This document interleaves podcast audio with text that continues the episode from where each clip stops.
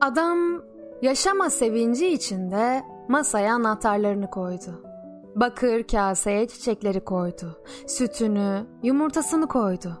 Pencereden gelen ışığı koydu.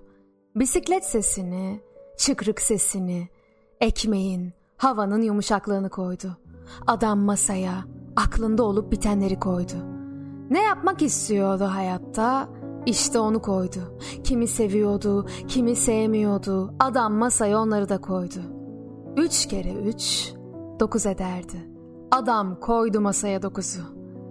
Pencere yanındaydı. Gökyüzü yanında. Uzandı masaya.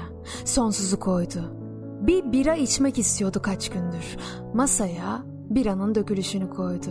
Uykusunu koydu, uyanıklığını koydu. Tokluğunu, açlığını koydu.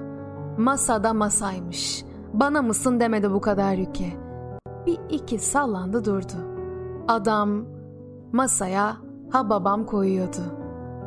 O fışkın gelişe gelişe gürgen ağacı oluyor. Bıçkıların işi ne zaten? Devrilip buluyorlar. Ham keresteyi bir araçla indiriyorlar pazara.